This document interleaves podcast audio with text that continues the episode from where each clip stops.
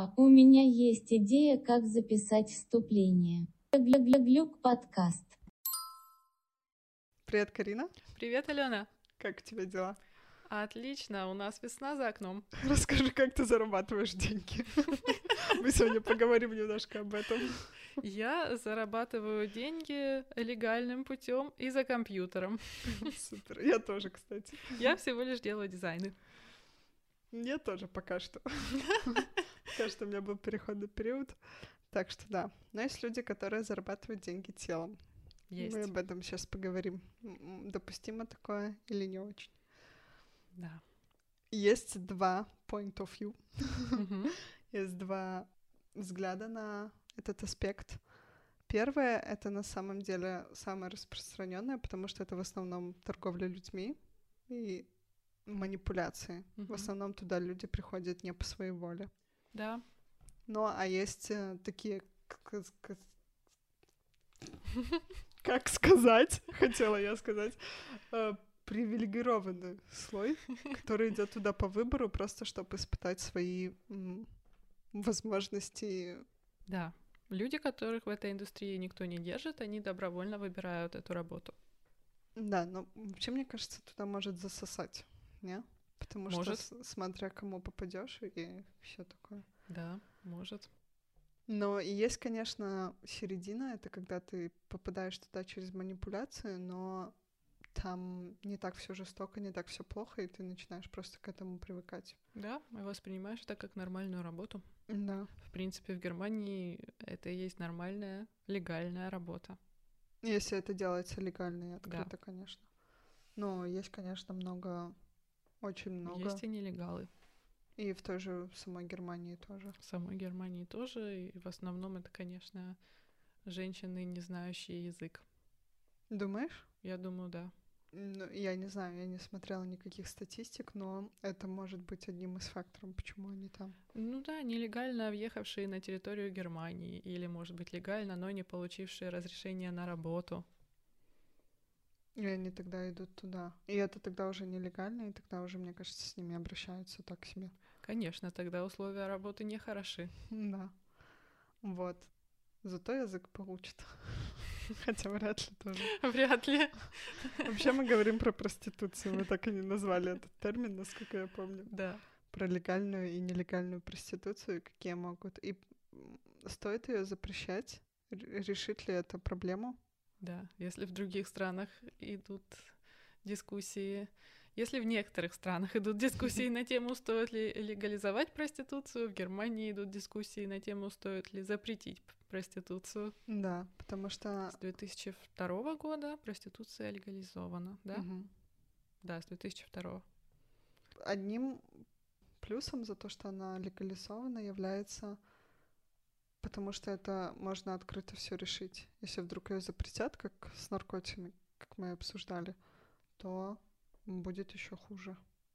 То есть там еще больше будет манипуляций, больше стресса, больше каких-то разборок, мне кажется. Ну, я тоже считаю, что если ее запретить, то она никуда не пропадет, потому что, как в России и во многих других странах, проституция нелегальна, но она присутствует. Угу, да. Запрет.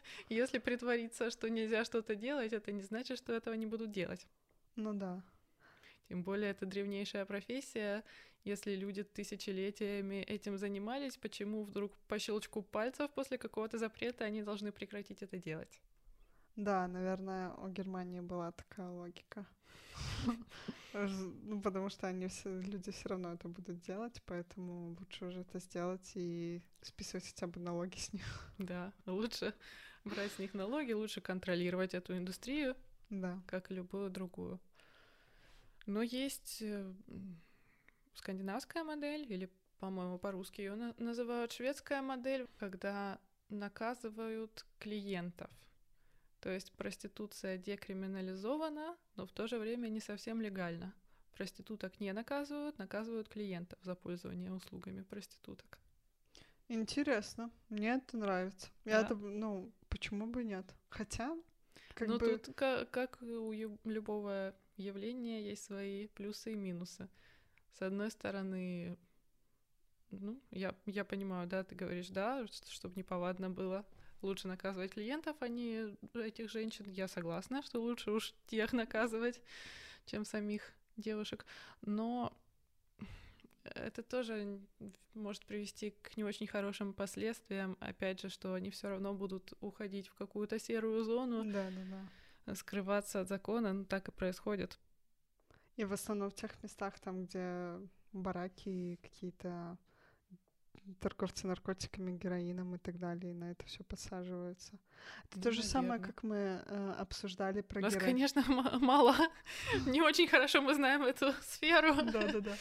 Это же Может самое... быть, наши представления расходятся с действительностью. Может быть, потому что, допустим, как это с героином было исследование, что на войне американские солдаты, они принимали героин просто, чтобы снять стресс. Как только они вернулись в окружение любви и заботы, семьи, то просто, просто не хотелось, да? просто не тянулось к этому.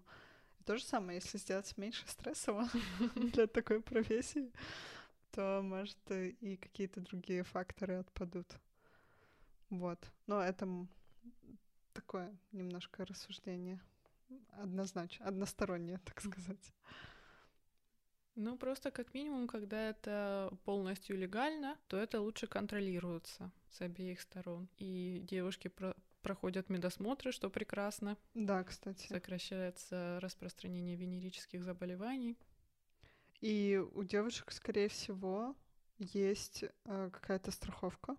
Да, конечно. И плюс есть еще какая-то защита, то есть если их кто-то побьет, или да, правовая я... защита. Или пожалуются на, как, допустим, как в фильме «Факинг Берлин», ее там чуть ли не душили. Мне кажется, в легальном мире на такое можно пожаловаться. Конечно, и... если это твоя официальная работа, то ты можешь на этого человека подать в суд. И все. И тогда он заслужил свой, свой штраф. Да. Хотя, естественно, тоже вопрос такой. По-любому появляются, если есть легализованная проституция, то есть нелегализованная жесткая проституция, то есть когда там любители бэ дэ эс эм и так далее. Вряд ли такое может быть в легализованном мире, там, где идет защита девушки. Нет, почему? Может быть. Это же все по обоюдному согласию. Если мы говорим именно о бэ дэ эс эм, то это не считается насилием, это происходит по обоюдному согласию. Ну да, но если, допустим, без обсуждения, да? То есть... Без обсуждения это уже не бэ дэ эс эм, это просто насилие. Да-да-да, и... что именно сам сутенёр предлагает, именно только идет разговор между сутенёром и клиентом, что если хочешь, не спрашивая острых женщину. ощущений, то можешь сделать с ней что хочешь, потому что она никто для государства и для страховки, и для защитников. Вот.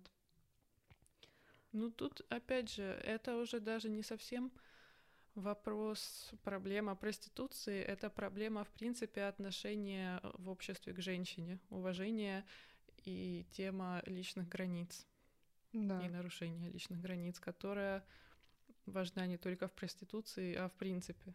Это да. Потому что личные границы женщины могут нарушаться и в сексе, в паре. Ну, это да, это уже идет. Но это вопрос, то есть это уже вопрос каждой пары, естественно, кто что позволяет, у кого какое воспитание. Да. Но именно если взять вот нелегально приезжих иностранцев, то с этим, конечно, проблема. Это уже по-любому сто процентов нелегальное. Да, во-первых, это нелегально. Во-вторых, если эти девушки не знают немецкий, то они не могут свои границы выстроить да. изначально. Они не могут сказать, со мной можно делать это, а вот это нельзя. Ну, да, это на красивом Hochdeutsch они это не объяснят, но... Э, да, ну, и, конечно, тоже там и... руками и жестами тоже не расскажешь, почему, потому что у каждого свои культурные предпосылки. Да, и даже... Ну, в любом случае, конечно, будет меньше уважения к девушке, которая не говорит на твоем языке. И плюс э, таким девушкам еще сложнее выстроить, выстроить свои какие-то границы. Я даже, когда приехала в Германию, чувствовала себя немножко ниже окружающих. Немножко такое. Слово можно опустить. В первом месяце я вообще была не уверена в своих начинаниях. То, что потому что у меня даже... У меня был сертификат си один, но Это был совсем другой язык у меня в голове, чем он вообще отличался, и мое поведение отличалось. Да, у меня тоже ну. был такой опыт, когда я даже в тот момент говорила, что я себя чувствую как собака, все понимаю, а сказать могу не все. Да, и психологически. И психологически, да. Это тебе сложно защититься. Подавленное состояние, ты, ты не можешь отстоять себя. Потому что, вот, допустим, у меня было так, что расскажу. Я пошла в парикмахерскую немецкую, там, где нормально то, что ты за сушку волос должен доплачивать. Mm-hmm. То есть они вот так вот сделали, двадцать евро или тридцать стоит стрижка. И если ты не доплачиваешь, ты сушишь сам. Для меня это шок. Да. Если я плачу, то мне делают все, да. не считая и мытье головы, и сушки.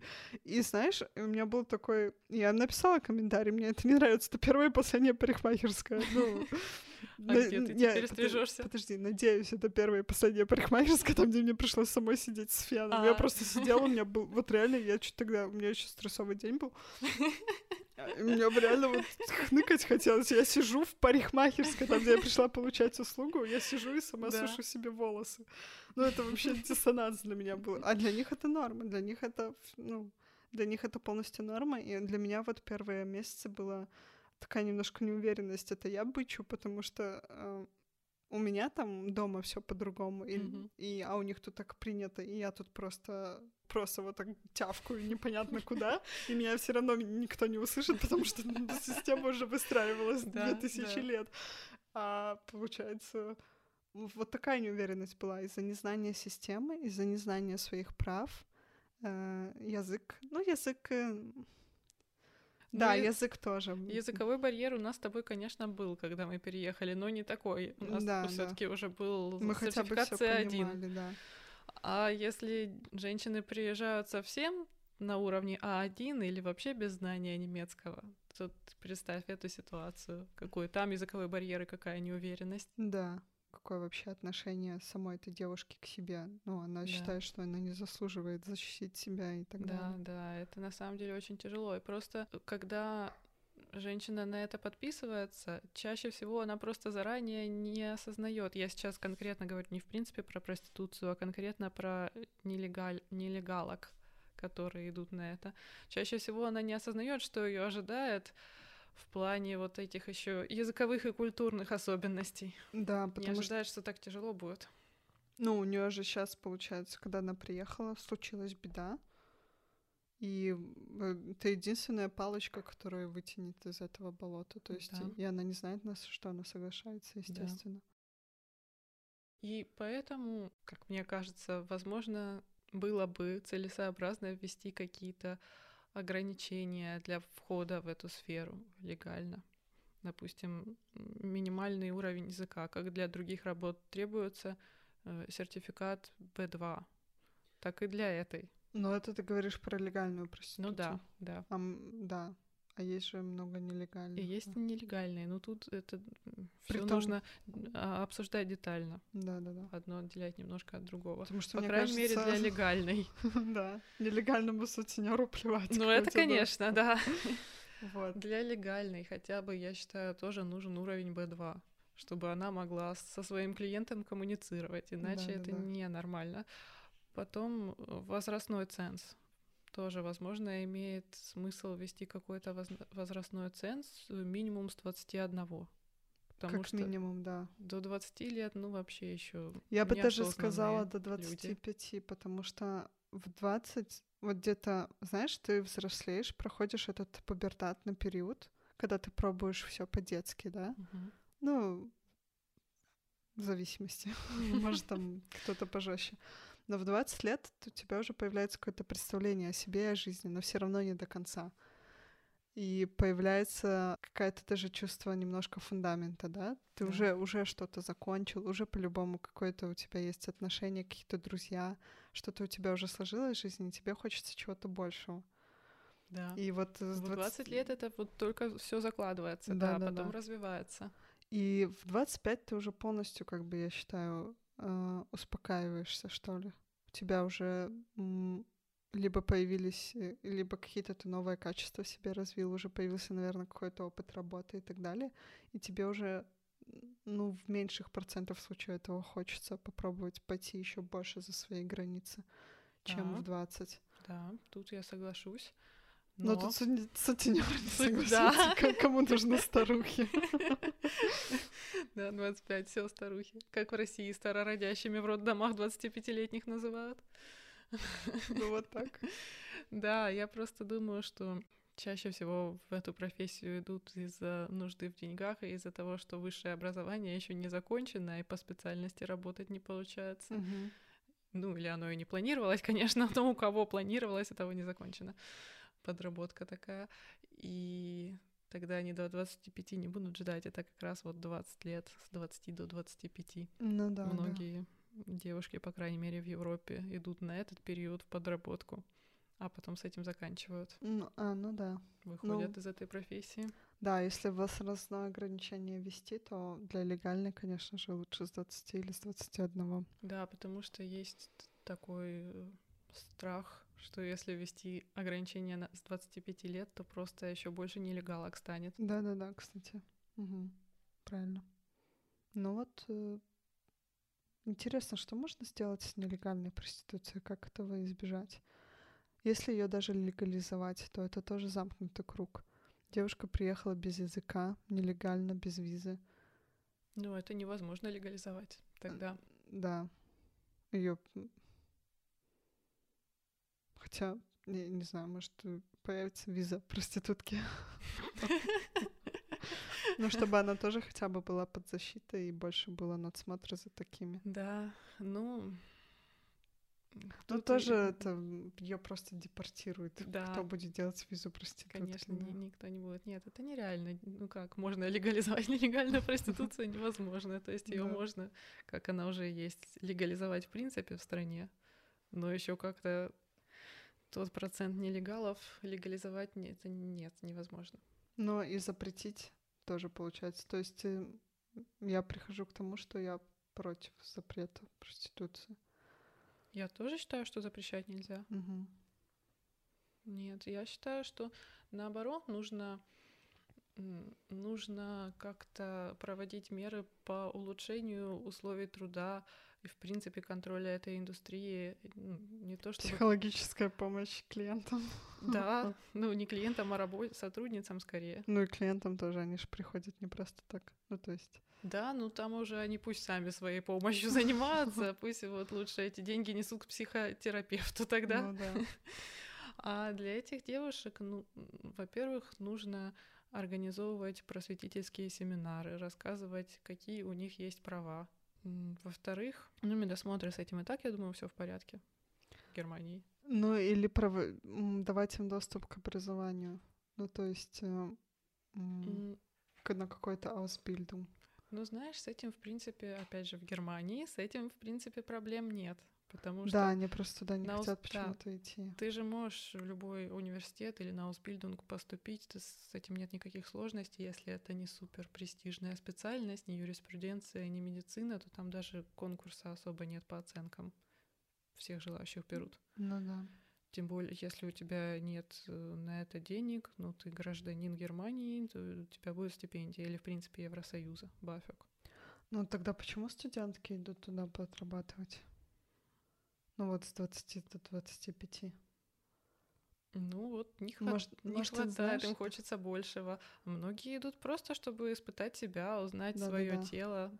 Или знаешь, если они куда-то вляпались, вот реально да, какая-то глупость, разбили кому-то машину или что-то такое, и хопа, у них долг в пять тысяч. Да, так по глупости бывает. Ну и вот для таких девушек нужна помощь. Ну если... просветительские вот эти семинары, разговоры, почему ты идешь, зачем. Да. Ну, если они говорят, ну, это так, поиграться, ну, то да. оставляю в покое, а если там у девушки если долги... Если, правда, нужна помощь, то да. Да, я думаю, что нужна постоянная какая-то социальная работа, разговоры с женщинами, с сотрудницами, нужна ли им помощь, осознают ли они, что им нужна помощь. При этом я ни в коем случае не хочу сказать, что это все несчастные женщины, которые туда пошли от безысходности. Нет, есть женщины, которые просто хотят этим заниматься, и это хорошо, пусть занимаются. Ну да. Я не считаю, что в этой профессии есть что-то такое постыдное. Не хочу моралистом быть. Ну вот про социальную помощь, мне кажется, в теории это все хорошо, но на практике это выглядит э, так себе. Ну то есть даже уже сейчас приходится достаточно долго ждать на какую-то помощь. Это все очень бюрократически и так далее. Да, потому что это все плохо организовано. Да, да, да. То есть... Вот, значит, есть над чем поработать, это над организацией. Система, да, то же самое, как с Deutsche Bahn, постоянно опаздывает. То есть, да. Мне кажется, нет в Германии такого дня, по всей причем, чтобы где-то не опоздал поезд. Более того, я думаю, нет в Германии такого дня, чтобы хотя бы один поезд не отменился. Ну вот, типа того, да. Вот, поэтому это нужно смотреть еще глубже, потому что я как-то на Ютубе видела... видео, которое записала одна парикмахерша спонтанно. Она просто записала это и выложила. Это было прямо после звонка в Arbeitsamt, mm-hmm. и ей там нагрубили. Она говорит, что она еще в декабре заполнила формуляр на вот эту помощь социальную во время короны тех, кто пострадал. И она звонила в конце января или начало февраля, и ей там нагрубили, что вы неправильно заполнили, что, ну, или холодно с ней разговаривали, я не знаю, она просто так в такой истерике была, такое чувство, mm-hmm. что ее там трехэтажным матом послали, но мне кажется, это просто такое миллениал поколение немножко, и она привыкла, что она со всеми мило общается, а тут с ней общались холодно. Это если так посмотреть зимней русской душой на эту ситуацию. Ну, мы привыкшие, закаленные. Да-да-да, с нами не здороваются, если что, в магазинах, да. Вот, и никто там в магазинах не говорит «хорошего дня», и мы не да. говорим никому «спасибо». Да. Я теперь, когда в Россию приезжаю, здороваюсь в магазинах, и на меня так странно смотрят. Или вообще не смотрят, игнорируют. Для да. них это вообще без понятия какое-то. По телефону, наверное, разговаривают, наверное, но да, где-то. Это не к нам. Это не к нам. Вот, и да, она была... Verzweifelte Friseurin. Получается, что тоже говорили, что это совсем не бюрократическая, вообще никакая не бюрократический шаг, никакая не бюрократическая система, заполняешь и отдаешь. Но там шестьдесят страниц этого формуляра, шестьдесят Ого, страниц. Господи, что там можно? Она это все заполнила, и она во время короны, походу, переехала, насколько я поняла это из видео, и начала жить с каким-то другим человеком. И это все, наверное, еще осложнило да, ситуацию. Она это оказала в формуляре, и я такая, ну, нам надо еще проверить, правда ли это. Короче, ну, там слишком много проверок, слишком вот так вот, слишком много всего. Ну, или тоже как вот у меня. Я иностранка, приехала поступать в универ, подала документы, и мне даже просто ответа не прислали, мне просто положили мои документы на полочку. Пока я сама не приехала лично. Причем мне тоже достаточно грубили. Ну, у меня тогда язык был никакой. Я просто реально подготавливала фразы где-то у себя дома, заучивала их. Естественно, они мне вообще не понадобились. Может, только на первые десять секунд, чтобы объяснить свою проблему. Вот, и там достаточно грубая женщина работала в Суперце. То есть, когда я заходила в документ, там, ну, в кабинет, там закатывались глаза. То есть, как бы... Ну, да, я их доставала, потому что я тут хотела учиться. И то у меня такое еще привилегированное положение, я хочу учиться, а тут идет да, речь о качестве учиться, жизни и, и вообще о жизни. Могла спокойно приехать в страну легально да. и вот. Отстоять свои права. А тут идет речь о именно вот такой профессии, там где ну, помощь будет идти еще очень долго, мне кажется. Да, конечно, но это, это уже вопрос ко всей социальной системе, да. что нужно это все как-то по-другому организовывать. Вот, поэтому... Ну да, и насчет этой реакции, что ты говоришь в университете, там глаза закатывали. Да, так и будет. Ну, такова природа человека. К тому, кто не говорит на нашем языке, мы не понимает нас, мы относимся с легким пренебрежением обычно. Ну да, и это идет на автоматическом уровне. Да, ну, да, это то не есть... то, что... это я не считаю, что это какой-то там расизм или тому подобное. Это, это... просто природа человека. Да, да, просто так, как в DigiDeutsch, она очень много ссылается на эту природу мозга. Есть лобная доля, есть тыльная. Угу. И лобная — это вот все твои рефлексы. То есть э, все, что происходит в лобной доле, это все, что у тебя зародилось э, в трехлетнем возрасте, mm-hmm. до трех лет. Все, все твои рефлексы, вся твоя культура. А в тыльной это уже твое сознание. То есть ты уже там в спокойном состоянии можешь провести причинно-следственные связи. И, и поэтому она говорит, что как бы вы ни тренировали произношение, как бы вы там не тренировали свой Hochdeutsch, свои там фразы в Partizip zwei, ой, в конъюнктив eins и zwei, когда доходит дело до стрессовой ситуации или до рефлексов, участвует лобная доля, и там уже просыпается русское. Русское, да. Вот. Да, да. В нашем случае, да. И белорусское тоже. Вот. И поэтому вот эти все реакции, это... Пока тебя прямым текстом не послали, эти все реакции можно проигнорировать и свести на природу человека. Да. Природу мозга. Ну, просто я к тому, что... И поэтому, когда девушки приезжают, нелегалки или даже легально, но они не знают или плохо знают немецкий, то сразу отношение клиента к ней будет хуже. В этом проблема. Да. Если это немка, которая может с ним поговорить, рассказать о себе, рассказать, что для нее допустимо и недопустимо, то там проблем не будет. Да, да, да. И плюс, знаешь, это даже не то, что немецкий у нее плохой. Но есть люди, которые плохо говорят по языку, но они, у них все равно есть чувство собственного достоинства. Да. И они это с таким... Да, они, они признают, я знаю плохо язык, но зато у меня там политических партий дофига, у меня тут бизнеса три и еще там пятьсот детей, которых я сама все выращиваю. То есть у них прям, знаешь, если они говорят с акцентом на любом языке, то они это делают...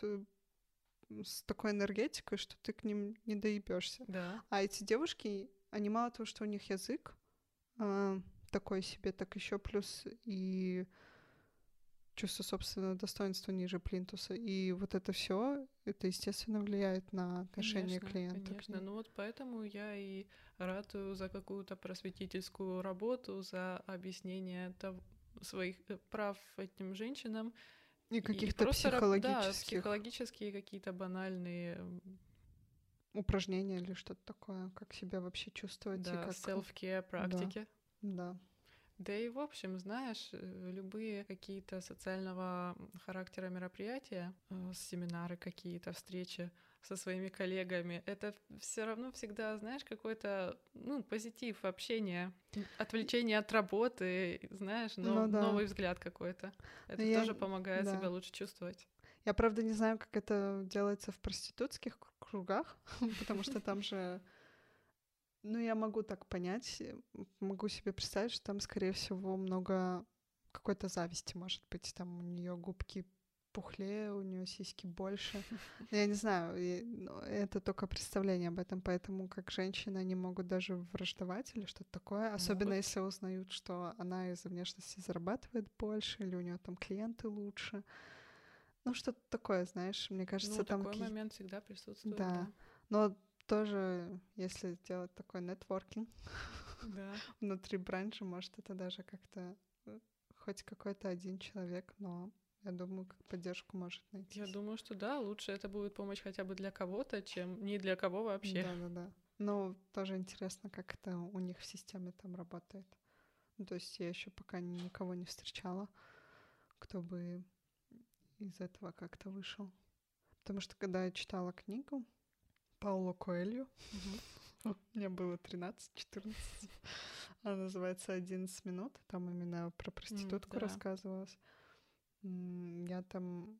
Ну, у нее даже ребенок был, то есть я там про женскую дружбу вообще даже не слышала. То есть там даже это не упоминалось. Так вот именно, что обычно в этой индустрии женской дружбы нет, потому что каждый сам за себя, конкуренция и все такое, то, что ты уже сказала.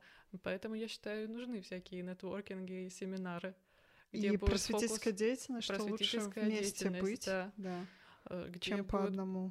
Фокус больше смещен как раз на вот эту женскую дружбу, на то, что нужно друг друга поддерживать, и на то, что вы вообще не конкурентки, вы просто коллеги. Да. Ну, то, тоже там такое, мне кажется, не знаю, если сведи, свести это на работу за компьютером, то... тоже некоторые конкуренты могут враждовать, то есть там... Ну, в каждой сфере да, есть да, такое, да. да. Да, но все равно... Ну, кто-то враждует, а кто-то дружит. Да. Поддерживает друг друга и обменивается опытом. Да. Ну, вот так. Ну, то есть мы против запрета проституции. Это приведет ни к чему особо не приведет. Да, ну, мы уже выяснили, что мы против. Но как ты думаешь, за какие новые меры ты была бы? Чего я, не опять хватает? Же таки, больше контроля. Угу. Я, ну, я не знаю, как это осуществимо, потому что, опять же, один проект собирает средства и энергию другого проекта, но больше контроля именно в этой сфере. А, еще у меня была идея во время разговора просто подорожать, чтобы Поднять было цены. Меньше клиентов, меньше нагрузки, но в то же время заработок остался таким же. Угу. Это, правда... отразиться на нелегальной проституции, потому что они больше будут обращаться туда. Вот и именно, да, они будут демпинговать, да. И все будут уходить туда. И там это будет... может быть такая опасность, да. Но в то же время просвещать, что вот тут безопасный секс, что тут девушки здоровые и так далее. Если вам надо, то нужно платить за это. Да. А туда пускай идут те, кто хочет рисковать. Да. Вот. Но это по-любому отразится на нелегальной, потому что там появится больше клиентов, больше Конечно. Нагрузки и так далее. Ну, то есть это всегда, всегда, мне кажется, социальный эксперимент и так далее. Но тоже, как ты можешь проследить за нелегальной проституцией? Ты же не видишь. Никак ты не можешь проследить. Ну, насчет цен, это же тоже невозможно вот так прям одним решением взять и поднять. Ну как... Почему? Есть... Техника кранкенкасса. Ну, техника кранкенкасса, да, регулярно поднимается. Нет, ну подожди, если поднимать как техника кранкенкасса на в пределах десять евро, то это можно, конечно. Это не такая большая разница. Ну, вообще, в принципе, есть кривая спроса и предложения, которые сами находят этот баланс пересечения. Угу. Рука рынка, как говорится, ну, да. В экономической теории. Это, это же не плановая экономика, ты так это не можешь регулировать. Это да. Ну, вот так. Такие, ну, побольше контроля, но по-другому никак. То есть у меня пока других людей... Ну, а контроль, как ты имеешь в виду, в чем он должен проявляться? И контроль ты имеешь в виду над нелегальной стороной или над легальной тоже? Над легальной, то есть именно чтобы у девушек были справки, вот как у работников кафешек да, и да. булочных, чтобы именно были справки, уровень языка и какое-то понятие об этикете, угу. о своем и... что должно ожидаться, что нет. Ну да, я тут с тобой согласна. И я все-таки за вот эти социальные проекты, просветительские семинары регулярные. Мне интересно даже поискать, э, есть ли волонтерские проекты, знаешь, все помогают голодающим африканским детям. Да, да. Как-то я не слышала, чтобы там раздавались листовки или были какие-то формуляры. О том, я что, тоже типа, ни разу не слышала и не видела. Проституток, как, как вы вообще себя ощущаете? А вот интересно, надо Но. поискать. Может, даже самим завести, да. если такого нет. Потому что я считаю, это действительно нужно.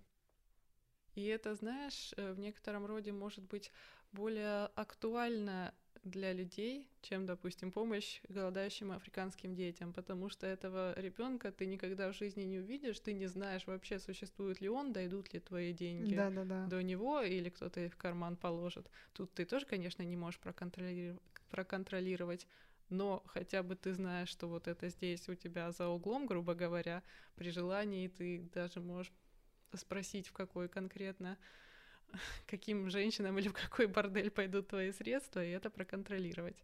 Да. Тоже с этими организациями вот э, я высылаю в вэ вэ эф, угу. и мне оттуда звонят и просят выслать им еще больше денег. То есть тот, тому, кто звонит, ему же тоже платит, и он такой да. не один. То есть это уже коммерческая организация. Да. Поэтому я оттуда выхожу.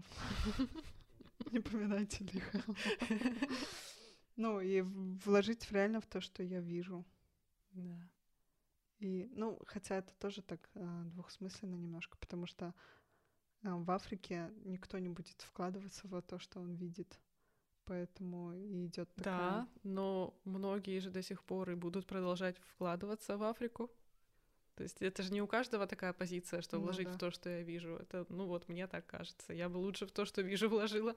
Допустим, когда мне феминистки предлагают помочь вот африканским девочкам несчастным, я думаю... Потому что блин, они раньше замуж уходят? Или что? Ну, все и бедность, и отсутствие школьного законченного образования, и замужество. Все эти причины, и незнание, опять же, своих прав, патриархат. Помогают э, помочь этим э, африканским девочкам. А я думаю, ну знаете, когда... Во-первых, в данный момент я студент, но когда у меня по- появятся средства на то, чтобы заниматься благотворительностью, так я лучше помогу каким-то там девочкам несчастным с Кавказа, из республик, которые в схожих обстоятельствах находятся, да? Ну да, да. Которых я хотя бы примерно понимаю, знаю, что там происходит. Ну да, это просто, да. Ну и то, это к тебе девушки на улице подходили или где ты это видела? Нет, это по интернету. А. Ну просто это же тоже все их работа оплачивается, вряд да, ли конечно. Это так. Вся вот эта реклама. Но я имею в виду, вот там они присылают мне вот эту рекламу, что ваши там пожертвования пойдут в такие-то, такие-то страны, и там указаны, какие страны Африки они поддерживают. Угу. И, может быть, даже что-то, несколько азиатских стран, но уже не уверена, не помню, в основном Африка. Но там же там не указано ни одной страны, которая мне культурно была бы близка. Я же говорю, если я захочу помочь, то я лучше помогу вот девочкам с Кавказа, ну, да. про которых я очень много знаю. Я жила на юге России, я знаю, как там все происходит, и я знаю, что им нужна помощь. И я могу это лично проконтролировать при желании. А, а я не поеду в Африку ну, это да. все контролировать.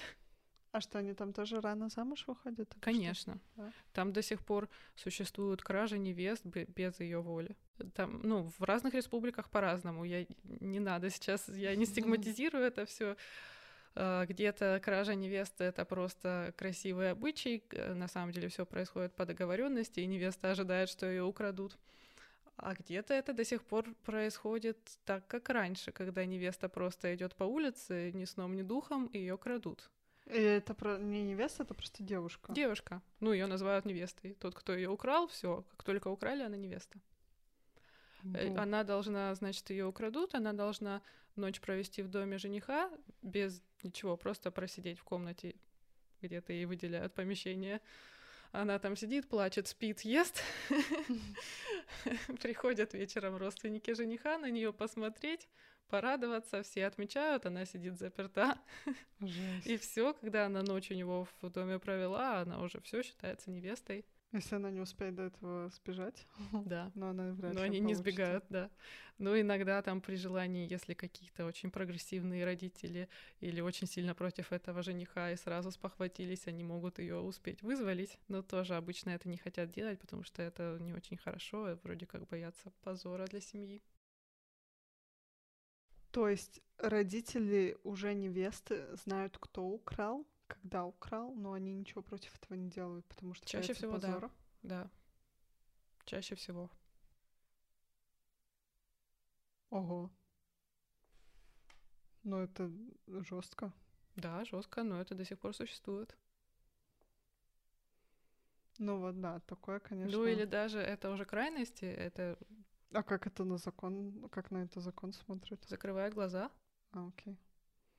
Потому что все полицейские знают эти обычаи, знают, что это практикуют, и ничего против этого не делают. Но это, конечно, крайности. Это, я повторюсь, это не значит, что весь Кавказ так живет. Ну да. Только некоторые районы в некоторых республиках. Но даже и без этого, даже когда все там по обоюдному согласию, все равно. Все равно часто происходит ущемление прав этих кавказских жен. Ну да. Ну там полностью такой патриархат. Да. И вот. вот там как раз нужно работать над этим, потому что перспективы есть. Все-таки мы все живем в России. Есть доступное образование, нет никакой большой нужды. Просто получается, что женщины не имеют к этому доступа. Ну, просто самое страшное, что родители ничего не делают против этого. Да, да, потому что, опять же, это тоже должна проводиться социальная работа, разъясни... разъяснение того, что мальчик, сын не более ценен, чем девочка, дочь. Ну да, да. И что у нее тоже может быть своя воля. Но и это... хорошо бы ей помогать. Это поколение, это, ну вот даже сейчас, как мы, наверное, уже обсудили все, кроме проституции. Но у нас такой подкаст. Мы свободны в своих высказываниях, да. В свободной стране. Сейчас ситуация с Навальным, и до сих пор люди, которые живут в Германии, но которые побывали в девяностых в Советском Союзе и уехали где-то до двухтысячных, угу. Они до сих пор считают Путина каким-то там чудотворцем, который вывел всех из девяностых. Хотя там любой чувак мог, мог бы вывести... Вот, а Навального они считают каким-то просто подстрекателем. Ну, это просто, мне кажется, дело поколения. Одно поколение станет более яин, просвещенным.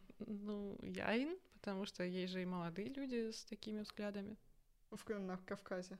Или нет, где угодно. Не обязательно на Кавказе. Ты имеешь в виду про Навального и Путина, что молодые тоже есть практики. Вот. Ну, то есть, мне кажется, будет сложно донести родителям, что...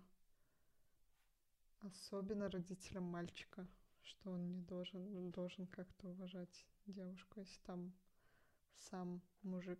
Сложно, сам конечно, в этом и проблема, что да. Это сложно, но все равно надо над этим как-то работать. Это да, да. Интересно. Но это для меня, а кому-то как, как бы все равно, просто нужно, скажем так, облегчить душу, переводить куда-то раз в месяц свои пожертвования, а дальше уже, ну, кому пойдет, тому и пойдет, помог нуждающимся. Ну вот у меня такая логика была. Нет, я ничего не имею против, это же тоже, это все индивидуально. Ну да. Как я люблю говорить, у каждого свое кино. Да, да, да. Надо будет подумать над этим. Кстати, знаешь, как интересно сейчас мне пришло в голову, я вот эту фразу сказала. А я накануне смотрела фильм про, можно сказать, про проституцию, но старый, Гадара. Угу. И он как раз назывался «Жить своей жизнью». Угу. По-русски «Жить своей жизнью»? Да, по жизни. А на всех других языках Гадара, да? Не-не, Гадар — это режиссер. А, окей. Французский режиссер. Ну, я по-французски не говорю, поэтому не могу сказать, как в оригинале назывался. Угу. Просто я сказала про «у каждого свое кино», и цепочка рассуждений пошла. А, «Жить своей жизнью», я вчера смотрела. И что там? Слушай, ну я так и не буду пересказывать, спойлерить, но фильм хороший. Но он ничего, про проститутку, но... да? Да, он про девушку, женщину молодую, которая попала в проституцию. А, по своей воле или нет?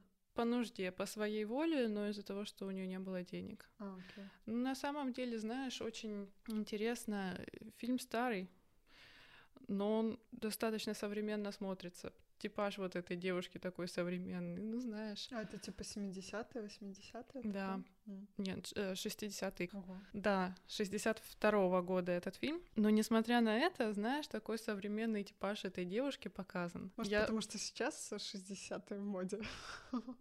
И это тоже немного эстетически в моде, да. Кстати, очень красивый фильм.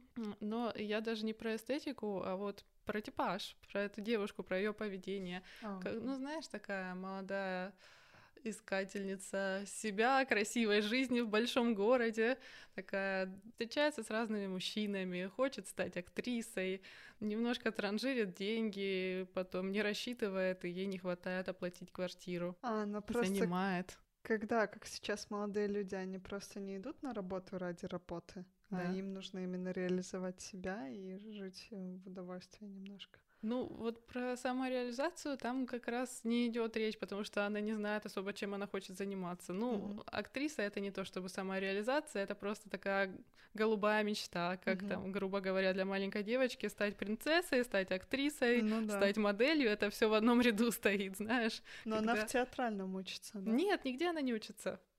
Она после школы? Или... Ну нет, она молодая женщина, не после школы. В смысле, она уже женщина, начала где-то работать по да, случаю? Да, а, да. Окей. Она где-то работает, но ей не Конечно, хватает, старушка. Она там старушка. Ага, двадцать пять, старородящая старушка. Ну, в общем, вот эти вот все метания, искания, транжирство, непонятный образ жизни полубогемный, и все. И, и одна знакомая ей рассказала, что вот так у нее жизненная ситуация сложилась, нужны были деньги, пошла в проституцию, предложила ей тоже такой вариант. И она в это пошла. Поначалу я бы сказала, что картинка там такая красивая, что я даже подумала, что это не очень хорошо, что так романтизируется проституция. Угу. Но тут нужно сделать поправку на то, что это все-таки шестидесятые годы, еще начало шестидесятых. Тогда не было принято так показывать какую-то грязь. Жёсткость, да. Да, поэтому все там очень цивильно и достаточно непорочно показано. И все-таки, ну, это Годар, у него своя эстетика. Он все фильмы снимает очень красиво, и это просто прям вкусно. Обожаю его операторскую работу, как он снимает такие ракурсы, такие виды. Но он виды. Режиссер? Да, и режиссер. Оператор? Или Нет, он, он режиссер. Говорит, режиссер. Да, приятно просто посмотреть. И из-за того, что картинка такая красивая, и снята хорошо, и просто показывают этот бордель, комнату, а там вид на реку. Знаешь, такая романтика. Я из-за... Что, что этот фильм не посмотрела, когда решалась это между Германией и Францией? Да, да. Поэтому, да, вот это все очень эстетизировано. И я сначала подумала, что это плохо, что это излишне романтизирует проституцию. Но потом конец, конечно, печальный. Поэтому я беру свои слова обратно, так только в середине казалось. Потом голубая мечта или розовая мечта разрушилась.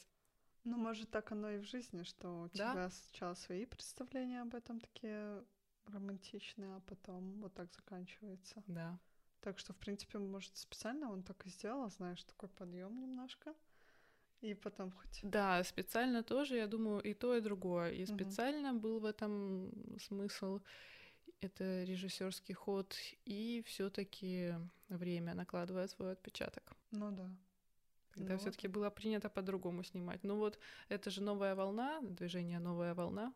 Годар как раз один из самых ярких его представителей. Вот это первый был переход в такие современные фильмы. Угу. Его фильмы до сих пор хорошо смотрятся. Окей, круто.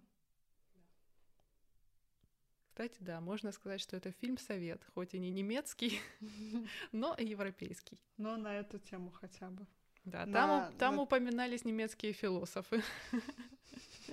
Вот, мы нашли. Хотя вот ты говоришь, не спойлерить, а я в прошлом эпизоде просто весь фильм рассказала. Ну ладно, ничего страшного, там у нас такая тема была именно про кино, а здесь я, если буду еще весь фильм пересказывать, к тому же этот фильм более созерцательный, чем сюжетный.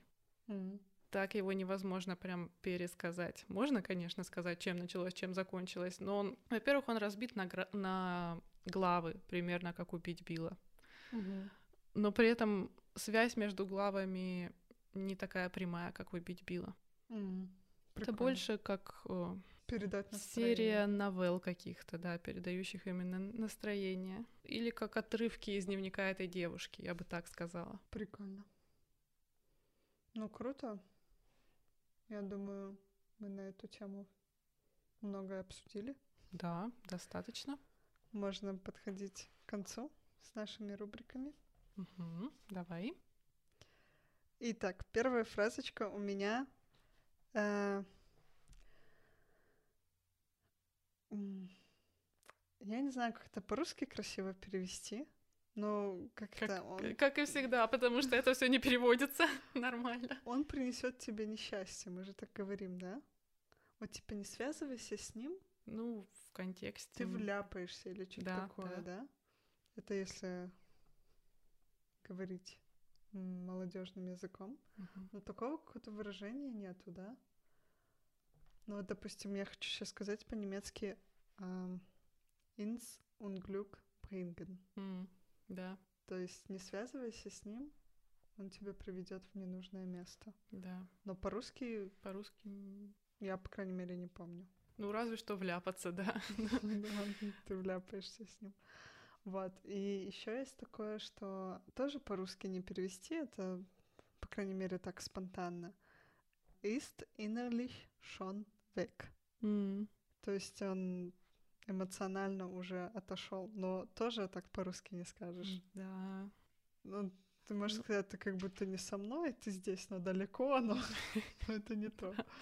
Ну, тут именно так и передается очень маленькими. Знаешь, по-русски наоборот есть фраза «уйти в себя», да. А это как будто бы ну, противоположность как будто бы. Да, но описывает то же самое немножко. Да. Ist innerlich schon weg? С кем-то. Ну, ну, вот похоже, да. Да, потому что как бы у нас, да, прикольно на самом деле сейчас посмотреть на эту разницу. В мыслях уже далеко, скажем так. Да. И еще одна э, замечать то, что о чем мы думаем, и о том, м- на, на, на чем мы сконцентрированы, да, то, что вот у нас какие-то э, свое восприятие мира, потому что мы замечаем то, что то, о чем думаем, то, о чем какие у нас интересы. Mm-hmm.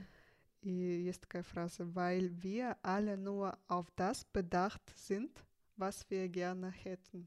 Угу. Вот это прикольное. «Bedacht sind». То есть тоже такое выражение «auf etwas bedacht sein». Ну да, зацикленным да, быть да, на да. чем-то. То есть м- я вот сейчас очень много обращаю на кожу лица внимание. Я тоже. Вряд ли кто-то так обращается на кожу лица. Когда нет проблем, то так и не обращаешь внимания. Ну, такие вот у нас для вас фразочки. Три, я надеюсь. Да? Да, три. Все сходится. Не ошиблись в подсчётах.